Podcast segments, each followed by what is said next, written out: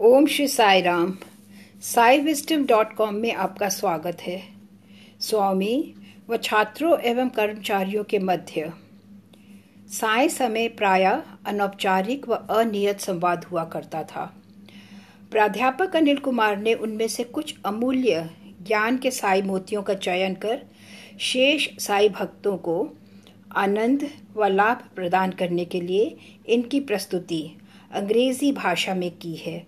व हिंदी भाषी व्यक्तियों के लिए इन्हें हिंदी में भी प्रस्तुत किया जा रहा है। अब हम आज 21 अक्टूबर की ओर बढ़ते हैं। उस दिवस भगवान ने दो छात्रों को चर्चा करने का आदेश दिया। उनमें से एक साईराम परशुराम, जो रसायन शास्त्र में एमएससी है, एक स्वर्ण पदक विजेता, वास्तव में ही एक उत्कृष्ट छात्र अमेरिका के कैलिफ़ोर्निया में लोमा लिंडा विश्वविद्यालय में अस्पताल प्रबंधन में अध्ययन हेतु स्वामी द्वारा भेजा गया था। उसने इसका सहभाजन किया। यह कहते हुए कि, कोयला, कोयले का एक टुकड़ा भगवान के स्पर्श से ही हीरे में परिवर्तित हो जाता है। हम छात्र कोयले के टुकड़ों के समान हैं।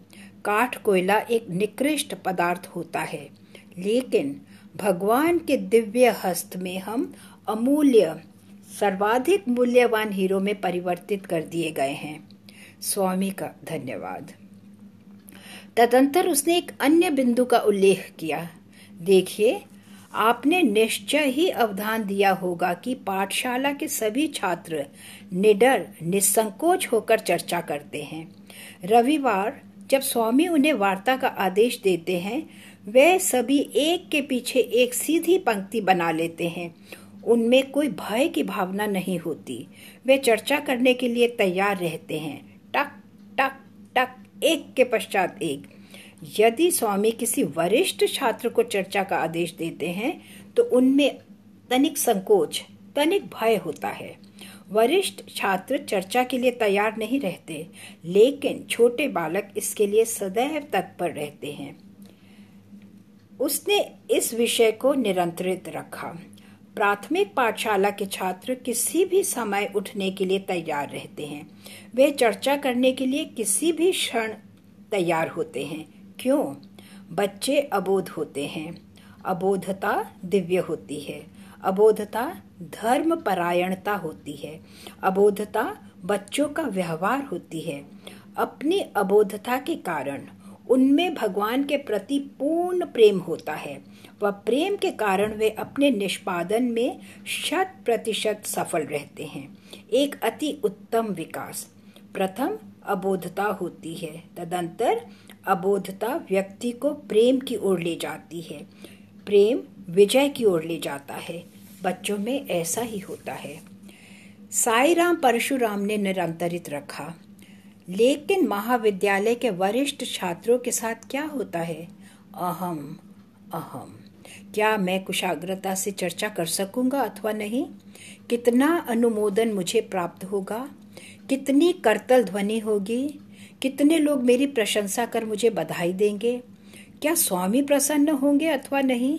क्या लोग मुझे एक उत्तम वक्ता की मान्यता देंगे? अतः यह समस्त अहम है। वय के साथ साथ हम अहम भी विकसित कर लेते हैं। व ये अहम भय की भावना की ओर ले जाता है। भय अहम के कारण होता है व यह भय असफलता का कारण बन जाता है। भय ही असफलता का कारण होता है। वरिष्ठ छात्रों के विषय में ऐसा ही होता है। आगामी हम एक अन्य वक्ता अरुण कुमार द्वारा उल्लेख किए गए दो बिंदुओं की ओर आते हैं। अरुण कुमार ने एक प्रतिष्ठित यांत्रिकी संस्थान से यांत्रिकी की शिक्षा प्राप्त की। तदुपरांत उसने एमबीए की उपाधि अर्जित की। वर्तमान में वे Sai radio for global harmony अर्थात वैश्विक सामंजस्य के लिए साई रेडियो में सेवारत है। उस युवक ने कहा, ऐसा हुआ कि एक रेलगाड़ी तीव्र गति से जा रही थी व एक मद्यपी जो वास्तव में ही अत्यधिक मदोन्मत था, एक डिब्बे में घुस आया। वे वहाँ खड़ा था। वहाँ की परिस्थिति से लगभग अनभिज्ञ ही था एवं अभद्र व्यवहार करने लगा। वे अशिष्ट, अश्लील भाषा में बोलना आरंभ हो गया। निकट ही एक युवती बैठी थी। वे अति भयभीत हो उठी। स्वामी, मेरी रक्षा कीजिए। वे प्रार्थना करने लगी। यह मद्यपि कदाचित यहाँ बैठ जाए क्योंकि मेरे निकटस्थ स्थान रिक्त है। यदि ये व्यक्ति मेरे निकटस्थ बैठ गया तो मैं उसकी संगति को भला किस प्रकार सहन कर पाऊँगी? उसकी दुर्गंध व असभ्य व्यवहार को। स्वामी, मैं क्या करूँ? स्वामी, रक्षा कीजिए। तदंतर रेलगाड़ी में बैठे एक अन्य सहयात्री ने उस मद्यपी से कहा, ए, उधर बैठ जाओ। वहाँ स्थान है। बैठ जाओ। कहा? उस युवती के निकटस्थ स्थान पर। उस युवती के निकट स्थान था, जिसके विषय में वे स्वामी से प्रार्थना कर रही थी। स्वामी, उस व्यक्ति को यहाँ मत बैठने दीजिए। वे मद्यपी उस युवती के निकट आया व बैठने को ही था कि उच्च स्वर में चिल्ला उठा। ए, तुमने मुझे यहाँ बैठने के लिए क्यों कहा? वहाँ पूर्व से ही एक पुरुष बैठा हुआ है। क्या तुम उसे देख नहीं रहे? एक नाटा व्यक्ति लाल चोगा धारण किए लंबे केशों वाला पूर्व से ही वहाँ बैठा है। क्या तुम देख नहीं रहे? अरे, कोई भी तो वहाँ नहीं बैठा। नहीं, तुम एक दृष्टि विहीन व्यक्ति हो। यह स्थान पूर्व से ही अधिकृत है। इस प्रकार स्वामी ने उस युवती की रक्षा की। व एक अप्रिय, कठिन परिस्थिति से उसे बचा लिया। तदंतर अनिल कुमार ने एक अन्य विषय का उल्लेख किया। जब लोग जगत में आनंद का अनुभव करते हैं तो तथ्य होता है कि आनंद वास्तव में संसार में नहीं होता। आनंद अंत में होता है, बाह्य में नहीं। आनंद बाह्य में नहीं होता, आनंद अंत में होता है। क्यों? तुम आनंद के स्वरूप हो, तुम सत्य के स्वरूप हो, तुम शांति के स्वरूप हो, तुम आनंद हो। यह धारणा कि बाबा बाह्य में है। एक भ्रांतिपूर्ण विचार है। आनंद तुम्हारे अंत में है। तुम स्वयं ही आनंद हो। इस संदर्भ में उन्होंने एक उदाहरण दिया। एक आवारा श्वान था जिसे एक अस्थि मिल गई। वह श्वान इस अस्थि को चबाता चला गया। इस प्रक्रिया में उसके मसूड़ों से रक्त स्राव होने लगा व कुछ रक्त उस अस्थि की सतह पर भी फैल गया। वह श्वान इस रक्त को चाटते हुए इसका आनंद लेने लगा। उसका विचार था, रक्त जिसका आनंद वे ले रहा है, बाह्य से आ रहा है। लेकिन वास्तव में रक्त कहीं अन्यत्र से ना आ रहा था। यह उसके स्वयं का ही रक्त था। इसी प्रकार हम कुछ लोगों से आनंद अनुभव करते हैं, कुछ वस्तुओं से, कुछ घटनाओं से, परंतु बाह्य के आनंद के कारण नहीं। यह हमारी स्वयं की प्रतिक्रिया, प्रतिबिंब, प्रतिध्वनि होती है। उस दिवस प्राध्यापक अनिल कुमार ने यही उल्लेख किया, जो हमें अति उपयुक्त लगा व आपके साथ सहभाजन करना चाहते हैं। अब मैं 19 अक्टूबर के दिवस की ओर आता हूँ। भगवान बरामदे में प्राध्यापकों के संग चर्चा कर रहे थे। जैसे कि आप सभी परिचित ही हैं कि 22 नवंबर को छात्र एक नाटक की प्रस्तुति करते हैं। यह दिवस सत्य साई विश्वविद्यालय का दीक्षांत दिवस होता है। प्रतिवर्ष छात्र दीक्षांत समारोह के दौरान एक नाटक की प्रस्तुति करते हैं। 19 अक्टूबर को भगवान ने अत्यधिक अनौपचारिक रूप से प्रश्न किया। हम्म किस नाटक की तुम तैयारी कर रहे हो? एक छात्र ने कहा स्वामी विभिन्न धर्म। हम्म, ठीक है। फिर एक अन्य छात्र से प्रश्न किया किस नाटक का तुम प्रपाठन कर रहे हो? स्वामी विश्व में इतनी अधिक हिंसा है वह हम प्रदर्शित कर रहे हैं कि प्रेम क्या होता है एकता क्या होती है? स्वामी ने कहा, देखो, मैं नहीं चाहता कि तुम किसी भी धर्म की आलोचना करो। मैं नहीं चाहता कि तुम किसी अन्य देश की आलोचना करो। मैं नहीं चाहता कि तुम मत भेद को उजागर करो। मैं नहीं चाहता तुम उसे दर्शाओ जो नकारात्मक हो। कदापि जनसाधारण को सार्वजनिक रूप से कुछ भी नकारात्मक मत प्रशिक्षित करो। नहीं स्वयं का सकारात्मक विषयों पर केंद्रीकरण करो। मैं स्वयं कहता हूँ और सदैव कहता हूँ, केवल एक ही जाति है, मानवता की जाति। केवल एक ही धर्म है, प्रेम का धर्म। मैं चाहता हूँ कि तुम प्रसंग इस अनुसार व्यक्त करो।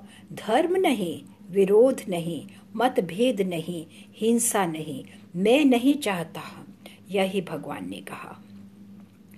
वह अंततः उन्होंने कहा, अब तक कदाचित तुमने संज्ञान कर लिया होगा कि इन संस्थानों में सत्य साई शिक्षा संस्थान का उद्देश्य सत्य साई शैक्षिक दर्शन तत्व का ध्येय है कि प्रेम ईश्वर है।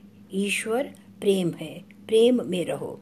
सभी छात्रों को ये ज्ञान होना चाहिए कि ईश्वर प्रेम है व प्रेम ईश्वर है। तुम्हें प्रेम में ही रहना होगा। हमारे संस्थानों के लिए अन्य कोई विषय वस्तु नहीं। अतः मैं हमारे छात्रों का अपने नाटक में इस प्रेम को प्रेक्षित, प्रक्षिप्त करना चाहता हूँ। यह ही विषय वस्तु होनी चाहिए। कोई विरोध, संघर्ष नहीं। कोई वाद विवाद नहीं। कोई वैमनस्य नहीं। यह ही भगवान ने कहा। वह फिर 18 अक्टूबर के दिवस क्या कहा था भगवान ने? भूलवश मेरे मुख से शब्द निकले। मैंने कहा स्वामी कहीं आज कुछ हिंसा हुई है। आज प्रातः के समाचार पत्र ने सूचित किया है कि अनेक लोगों की हत्या कर दी गई है। तदंतर स्वामी ने कहा तुम सदैव समाचार ही ढूंढते हो। इन समाचारों से तुम्हें क्या प्राप्त होता है? अतिरिक्त कंटक विषयों के समाचार अन्यथा कुछ नहीं होते अतिरिक्त उपद्रव के। आ, आ ओ। तो तुम बाह्य की हिंसा के विषय में चर्चा कर रहे हो। फिर भगवान ने कहा लोगों की हत्या करने में कुछ भी महानता नहीं।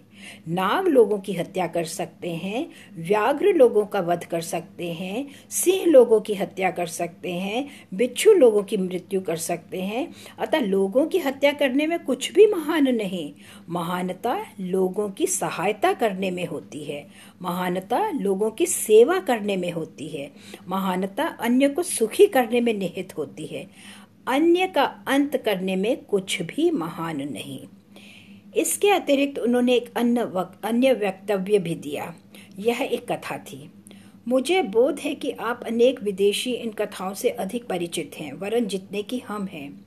मैं कुछ ऐसे विदेशियों से मिला हूँ, जिन्होंने श्रीमद् भगवत गीता व त्रिपुर रहस्य का गहन अध्ययन किया है। यह कहने में मुझे खेद हो रहा है कि हम अधिकांश को इसका ज्ञान नहीं। वर्तमान में साई परिवार कुछ ऐसा है जिसमें भौगोलिक दूरी कोई मानदंड नहीं, दूरी का कोई महत्व नहीं। मैं अर्जेंटीना के कुछ भक्तों से मिला हूँ। उन्होंने इन समस्त शास्त्रों का अध्ययन किया है। मैंने अर्जेंटीना के एक सज्जन को देखा जो त्रिपुर रहस्य का पठन कर रहा था। मैंने इसे कदापि नहीं पढ़ा। मैंने उससे प्रश्न किया, क्या है ये? क्या आपको ज्ञात नहीं? उसका उत्तर था। क्षमा करें। मैं पता लगाऊँगा व आपसे उसके पश्चात भेंट करूँगा, ताकि मैं आपकी विद्वता के विषय में संशय ना करूँ। अब यह एक अन्य कथा महाभारत से एक दृष्टांत है, जिसमें कर्ण के जन्म की घोषणा राज्य में न की गई थी, क्योंकि कर्ण की जननी कुमारी कुंती ने अपने विवाह से पूर्व ही उसे जन्म दिया था। अतः यह एक अपमान का विषय होता, इससे परिवार की प्रतिष्ठा को धक्का पहुँचता। अतः माता कुंती ने इस बालक के जन्म के विषय में किसी को भी सूचित न किया, जो कि स्वयं सूर्य देव द्वारा उन्हें उपहार दिया गया था। किसी प्रकार कुंती ने इस शिशु का त्याग कर दिया। उस शिशु की अवेक्षा व पालन पोषण एक निम्न जाति के व्यक्ति द्वारा की गई। समय के अंतराल से कर्ण कौरव सेना के सेनापति नियुक्त किए गए। महाभारत युद्ध के अंत में पांडव किसी का भी वध करने के लिए तत्पर थे। कर्ण विरोधी शिविर के प्रमुख सेनापति थे। स्वाभाविकता एक जननी एक जननी ही होती है, अतः माता कुंती अपने पुत्र के पास गई। देखो कर्ण, तुम मेरे ज्येष्ठ पुत्र हो। अन्य पाँच पांडव तुम्हारे अनुज हैं। तुम शत्रु दल के हो। तुम्हारी माता होने के नाते मैं तुमसे एक वरदान की इच्छा करती हूँ। अपने अनुजों का वध मत करो। तुम शत्रु शिविर के सेनापति हो सकते हो, परंतु अपने भाइयों का वध मत करो। उनके अश्रु निरंतर प्रवाहित हो रहे थे। तदंतर कर्ण ने कहा, हे माता, ये आपने क्या किया? आपने उनको क्यों नहीं सूचित किया कि मैं उनका भ्राता हूँ? इससे पूर्व भी आपने मुझे कभी सूचित क्यों नहीं किया कि मैं आपका पुत्र हूँ? अब कितनी दारुण विपत्ति घटित होने को है। कर्ण भी रोदन कर रहा था। वह कहा, हे माता, मैं कौरव सेना का सेनापति हूँ। व मुझे अपने राजा के प्रति निष्ठावान होना चाहिए। मात्र इस कारण कि इस अंतिम क्षण में आप मुझसे कह रही हैं कि मैं आपका पुत्र हूँ, मैं अपने कर्तव्य का त्याग न करूँगा। मुझे अपने राजा के प्रति निष्ठावान होना चाहिए। अतः मैं आपके चार पुत्रों को कोई क्षति न पहुंचाऊँगा। मैं केवल एक पर ही अपने वाणों द्वारा आक्रमण करूँगा। वह है अर्जुन। वह मेरा शत्रु है। मैं केवल उसी का ही वध करूँगा, केवल इतना ही। आपके अन्य चार पुत्र मैं उन्हें कोई क्षति ना पहुंचाऊँगा। आप चिंता ना करें। यही कर्ण ने कहा।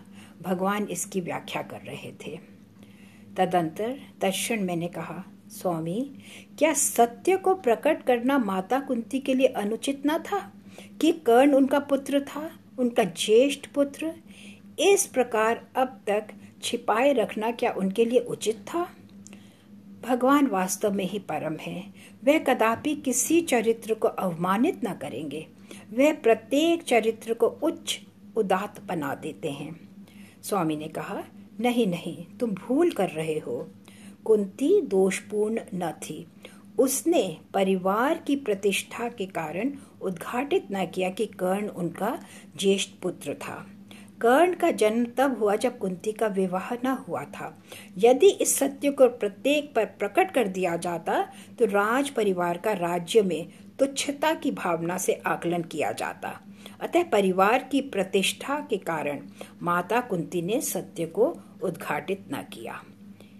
इस प्रकार स्वामी ने माता कुंती के चरित्र की उदातता को बनाए रखा। इसके अतिरिक्त उन्होंने कहा, उन दिनों दंड मृत्यु दंड ना होता था। व्यक्ति का शीश ना काटा जाता था, अथवा उसका वध ना किया जाता था। यह ही पर्याप्त होता यदि उसका शीश पूर्णतया मुंडवाकर उसे देश से निष्कासित कर दिया जाता था। यह ही दंड हुआ करता था। तलवार के साथ किसी का वध ना किया जाता था। नहीं, वह उसे निष्कासित कर देते थे। अपराधी को मुंडे शरीर के साथ देश से बाहर जाने की आज्ञा दे दी जाती, अर्थात निर्वासन। उन दिनों यही दंड हुआ करता था। यह ही था जो भगवान ने कहा। तदोपरांत भगवान ने महाभारत से दो व्यक्तियों का संदर्भ दिया। एक थे भीष्माचार्य व द्वितीय थे द्रोणाचार्य। आचार्य का अर्थ होता है प्राध्यापक, गुरु।